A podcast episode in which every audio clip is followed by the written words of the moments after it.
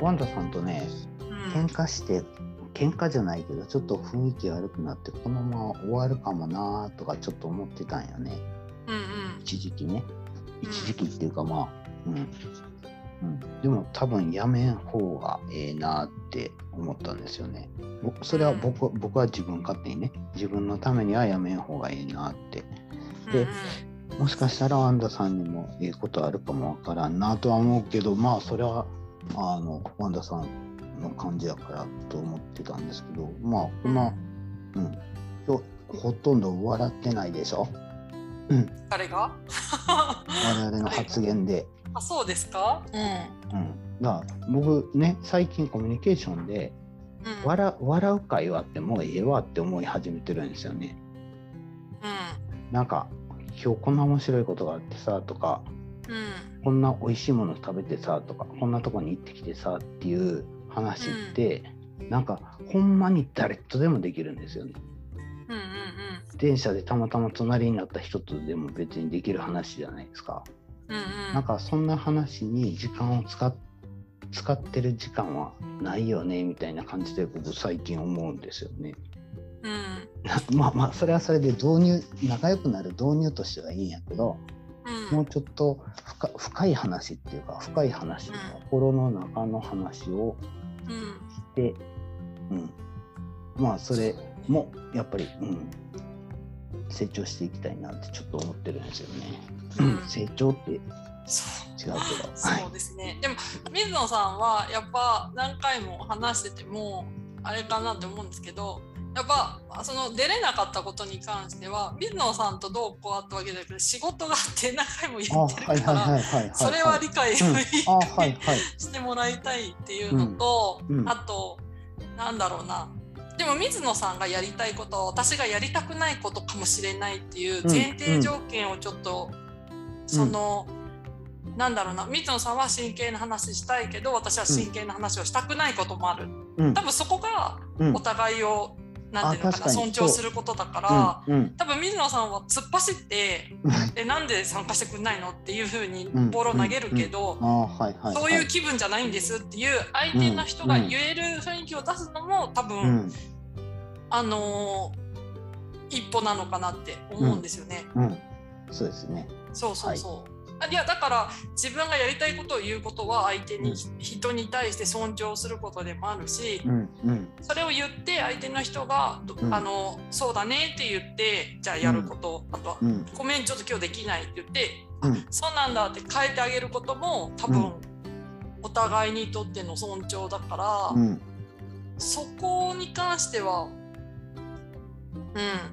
うん、うちらはやっていかないといけないことなのかなって思いますね。うん。うん、どうですか？僕は 僕はいつもいつも真剣な話をしたいっていうわけじゃなくてただこういう感じのそのもう下手したら1時間ぐらい喋ってるんじゃないの？1時間もその真面目な話をするような感じの関係の人を増やしていきたいですよっていうのは一つあるんですよね。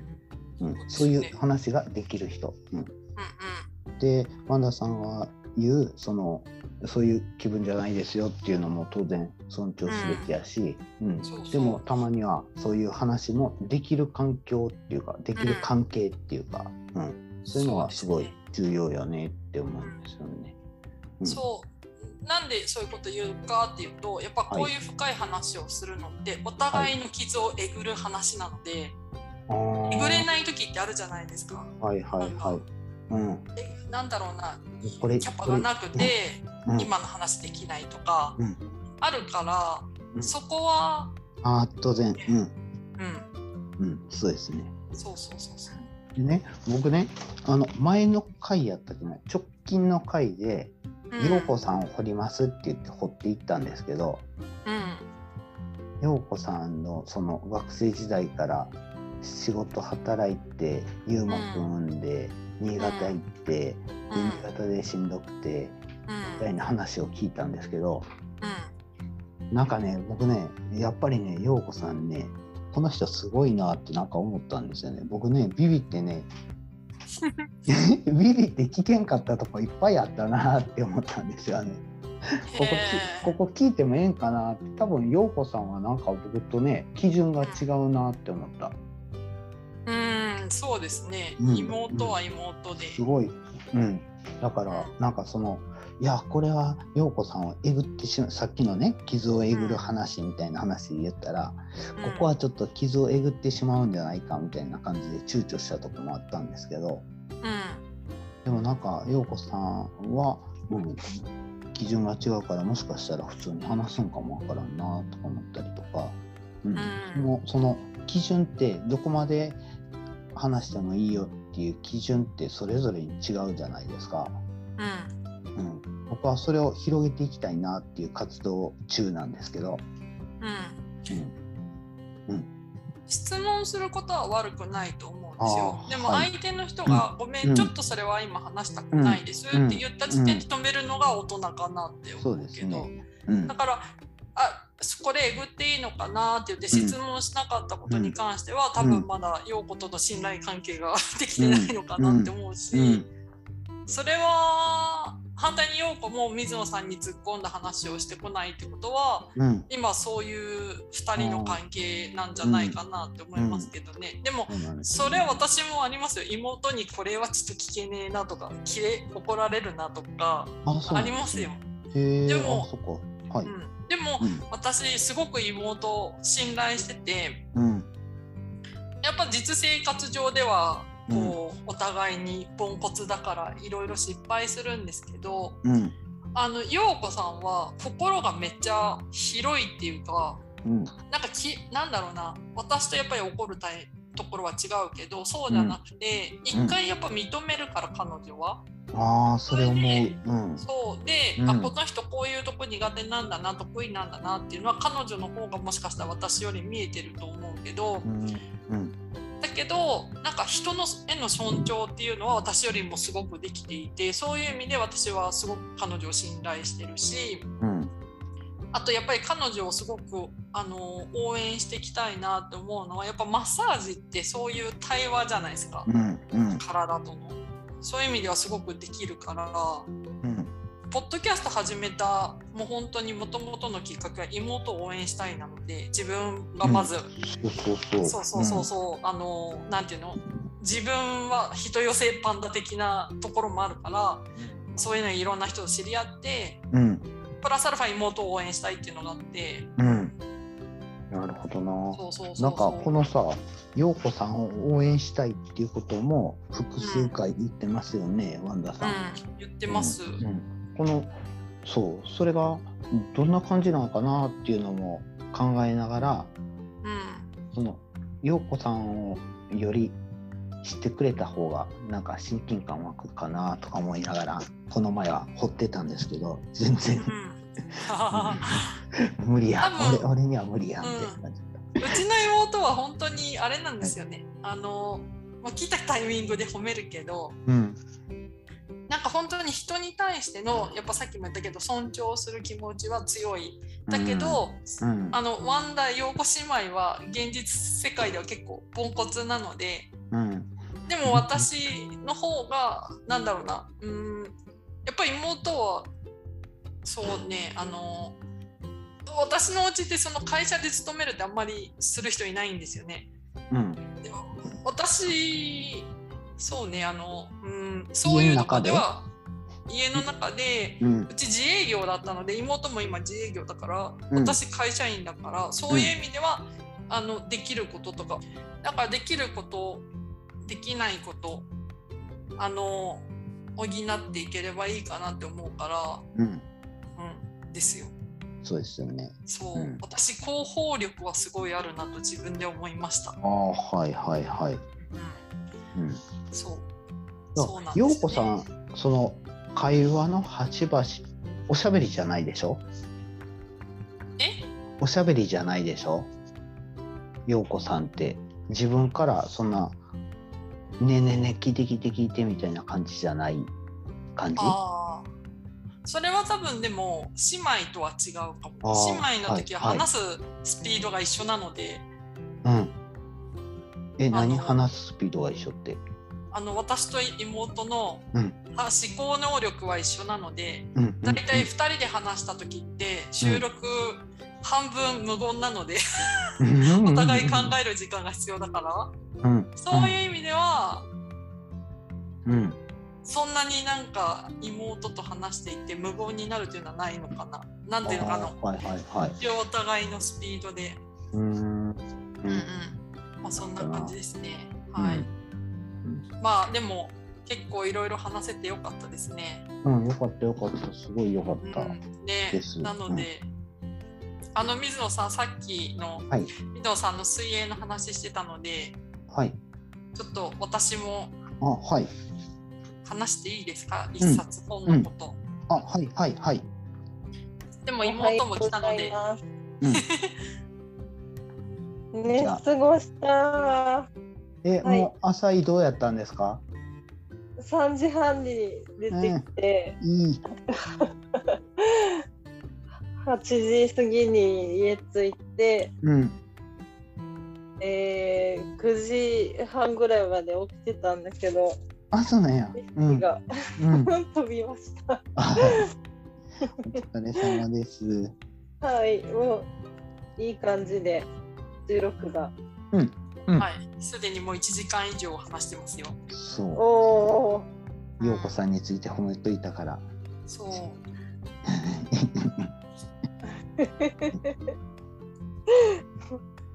いやー、びっくりした。はい。で、まあちょっとなので11月中頃まではまた勉強頑張るっていう話と、はい。はい。水野さんとワンダさんのぶつかった話と、うん。はい。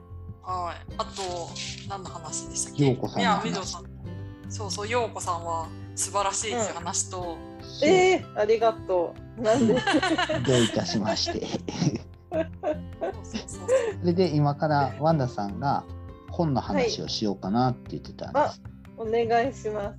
はい、えー、とですね、私あのあんまり自己啓発啓発本は読まないんですが、はい。あの一冊これはずっとバイブルで、うん。えー、と名前は脳に悪い7つの習慣うん。で、うんえー、と書いた人は林成幸先成幸先生。えっ、とお医者さんなのかしら？う僕ね、その本持ってる。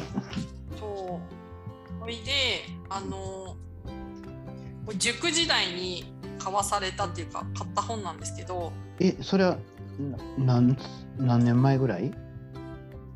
えっと、2000、私が30だから、十何年前ですね。あさあ。ううん。発売してすぐだったんじゃないかなあ。あ、2009年とか10年とかそれぐらい。あ、そうです、2009年。ああ、じゃあほんまに発売された頃ですねそうそう。そうへはいえ、で、なるほどな。このな脳に悪い7つの習慣で、ちょっと1個ずつ言ってくんで、うん。ん。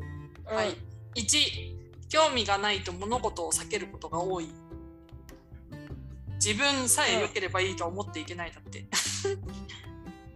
で、うん2、えーと嫌だ疲れたと愚痴を言う、うん。うん。うん、あのーですねはい3言われたことをコツコツやる、うん。えー4常に効率を考えている。うん。とで5やりたくないのに我慢して勉強する。うん。6、えースポーツや絵などの趣味がない。うん。7めったに人を褒め褒めない。といううん。これをですね、あの受験の人たちにあのなんていうのかな、まあ、適用するためにまあ言葉悪いけど交わされた本でうん。でもよく読んでみたら結構いいこといっぱいか書いてあってこれうんほぼ実やってます。うん。あやってますっていうのはこれをあのなんうんとこの習慣をやっていないやらないようにしているうん。ただやだ疲れたと愚痴を言うだけはやってます。朝会社に行ったら今すぐ家に帰りたいって毎日言ってるからこれはやれてないねうん。うんそんな感じでなんかこの本すごいいいなと思ったのがうん。なんかネガティブなことをずっと言ってると頭にロックがかかって、なんかいい情報とか入ってこなくなるとか、うん。うん。あとなんかすごい勉強をしてて、うんそのまあ、やっぱネガティブになりがちなんだけど、うん。そうじゃないんだと。なんかいろんなことを吸収することによってうん。私の脳の働きってどんどん良くなってるんだっていうのが信じられる。うん。うん。なのでこれは結構何回も何回も何回も読んでるしうん。うん。あとなんか考える時はちょっと4日ごとに間を置こうとかなんか冷静になれない。うんああはいはいはい。そうそうそう。ちょっとうん。置いてみるとか、うん。あと結構その私すごい内向的で活動とか一切参加しないタイプだったんですが若い頃。だけど、うんこれを読んでいろんな活動に参加するようになったしポッドキャストやった理由もうん。この本も一つの理由ですね。あと私基本的に人は褒めるようにしてるので、うん。そうそうそうなんか褒めることによってうん。なんだろうなその人を通して自分のいいところも見つけられるみたいな、うん。うんうんうん。うんうん、っていう本があるのでよかったら皆さんちょっと読んでみてください。おーなるほどな。僕そ僕ねこの本ねう、うん、持ってた。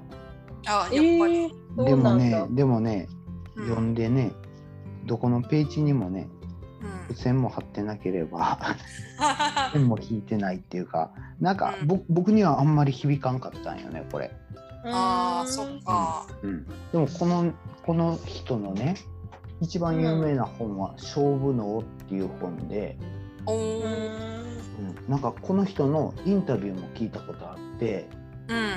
うん。なんか、うん。猛烈に情熱的な人っていうか励まされるような感じやったなって覚えてますね。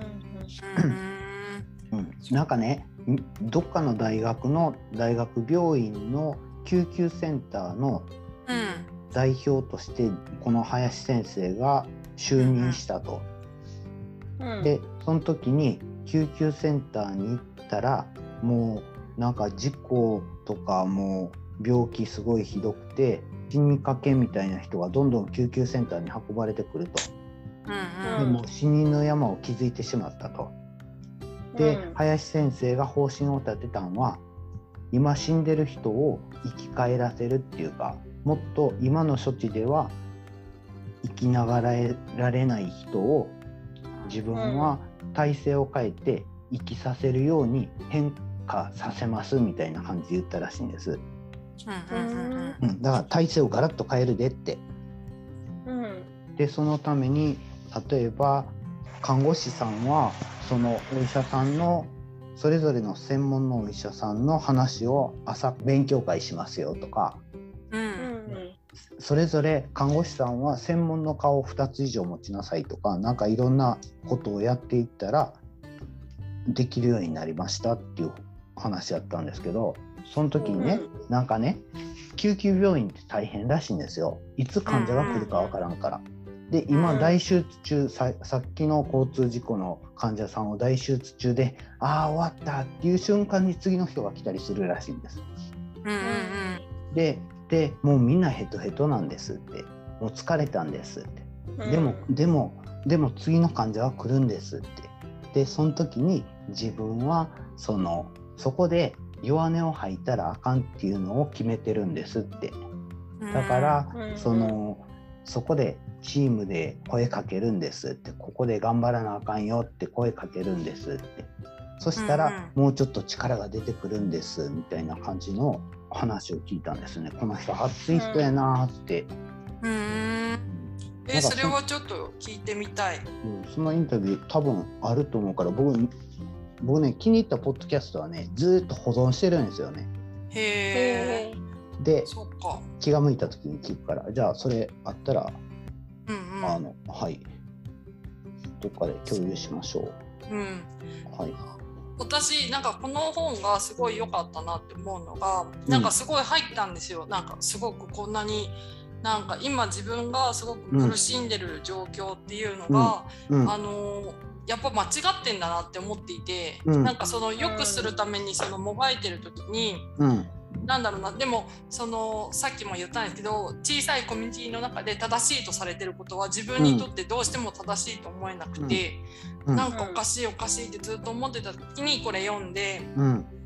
本当あとなんかこの本良かったのがうん。言葉がそんなに難しくないっていうのと、うん。あと専門的にそこまで書かれていないので、うんうん。理解がしやすかったっていうのとうん。あとその先生のあの経験も書いてあって例えばうん。そのアメリカに行った時にうん。なんかすごいあの嫌われなんか嫌われちゃってうん。で全然だんだんなんかやる気もなくなってってうん。で最終的にやっぱ自分のこと嫌いな人の下で働くことによって自分のパフォーマンスは出せませんってはっきり言うとか、もう本当自分と一緒やなっていうのがす自分ごく嫌い自分が嫌いな状態でベストな自パフォーマンス嫌いな人のうん。下で働けないパフォー、うん。最大のパフォーマンスを出して働けないって言ったりとか、うん。うんすごいなんていうのかな状況としてあ自分もそうだよなって、うん。なんか逃げるって私よく言うんですけど、うん。うん逃げるっていうよりもうん自分が自分でいたいからうん。ちょっと離れますっていう、うんうん。うん。なんかそういう多分根拠になってる本でもあるのかもしれない。はいはいはいはい。なるほどな。うん。そう思うと私、うんなんか地元で有名なすごいおバカさんだったんですけど、今本当にそんな有名なおバカさんやったんですか？そうそうそうそう。だけどね、はい。今やっぱこうやってずっと勉強してて、うん。うん、な結構今やってる勉強の中でもこの本で書かれてることは実行してるかもしれない。うん。うん。なんかこんなんてほんま本に本に出会った出会ってそれが入ってくるかどうかっていうなんかちっちゃいきっかけよね。ぼだって僕も同じ時期にこの本を手に取ってるけどこれは僕には全然入ってこなかったんですよね。でもワンダーさんは多分その一生の一生の行動の方向をちょっと変えたみたいな感じの重要な本なんですよね。うんうんうん。メキシコまで持ってきましたからね。うんうんね そうそあれ、陽子さんはそんな本読む？うーん最近本読んでないなって思いながら昔は読んでた？昔はすごい読んでた。なんか、あ、これ、この本は覚えてるっていうのはあります？えー。最近ねあの学生時代私推理小説がすごい好きで。うん。へえそうだったんだ。そうそう。お母さんの影響もあるのか。あ、うん。そうだそうだ。うん学校でよく読んでたのはエドガー・ランプとか読んでたんですようん。へえ。そうそういうのを最近になってねまた見たいなっていう思いは出てきた。うん。あ あ。うん、知らなかった。うん。あそうそうそそっか。まあでもね、本当本はいいですね。そう。僕はね、なんか苦しんでる頃ね、自己啓発本死ぬほど読んだって感じ。多分もうあそうそうそうそう水野さんと同じ。う、うんなんかね、もうね、即捨てみたいな本もいっぱいあったけど、多分ね、合計100冊ぐらいは読んでると思う。そんなに？すごい。そうでもでも結局ねあのその中でこの本に何が書いてあったとか覚えてる本は少ないし、そうそうそう。プラスプラスそれを実行して自分の行動の指針を変えるとかそんなに至った本なんかもうごくごくわずかよねって思うんですよね。あそうなんだ。うんだからなんか自己啓発本を読んでますっていうのはちょっとこっぱずかしくてうんうん。人にはあんまり言ったことないかな。でね、うんで最近ねまた一個読み始めたんです。これは、えっ、とね「7つの習慣」っていう本なんですけどうんそれはまだ読み始めただけで何も学びはないんですけど。うん。でもそれをそれはなんかね自己啓発本の元みたいな感じらしいんです。いろんな自己啓発本が出てるけどそんそれをなんかそれの現象になってるっていうか要するに原理原則はこういうことですよみたいな感じの7個を書いてますよっていう本らしいんです。うんうん。だからそれを読んで他の自己啓発本で置いとったやつは捨てようかなと思って。い一冊ぐらい欲しい。ちょっと読みたい。分からんけど、ねうんそれをね教えてくれるっていう人が出てきてうんうんうんうん。だからその人にちょっと教えてもらうんです。おお素晴らしいそうその私もちょっと聞きたいかもそう、うん、また聞いてよかった教らえてもらうっね。て？うん。だからそのね本を読むでしょ？うん。本を読んで本を読んだだけではまあ本本に書いてる通り弁当の話しかできないけど、うん。それをなんかもっと他にその例を挙げてこういう時はどうでしょうねこういう時はどうでしょうねみたいな感じでいろんな例を挙げて実際に「はいはいこうですね」みたいな感じとか同じ文を読んで自分はどう感じたとかどう思ったみたいな読書会的なことをするとかまあちょっとわからないからテスト的に一回やってみましょうかみたいな感じで言ってくれてるんですけど。何がどうできるんかわからないけどとりあえず100ページまで読んでから話話せえって言われてるんですけどうん100ページまでたどり着かないんですよね。えー、トータル何ページですか？トータル300ページぐらいじゃないですかね。大変だ大変だ何年たんかな。えそれ何年ぐらい、うん、発売されたのは何年ぐらいですか？これはね1989年かなんか。あら古い。はい。うんで最近その新訳っていうやつが出て日本の本じゃないんだ。あそ違います。アメリカの本ですね。あスそうティーブン・コビーっていう人が書いてる。へうん。ーそうなんだ。えーすごいじゃあ。有名な本らしいですよ。おー。初めて聞いたからちょっと探してみます。えそんな陽子さん最近どうなんですか？最近ですか？うん最近も毎日楽しく暮らしております。あ 何してんの？何してる？何してるんだろううーん。なんか好きなことしてる。漫画読んだり、漫画読んだり。うん、うん。そっかもう日本は寒いんですか？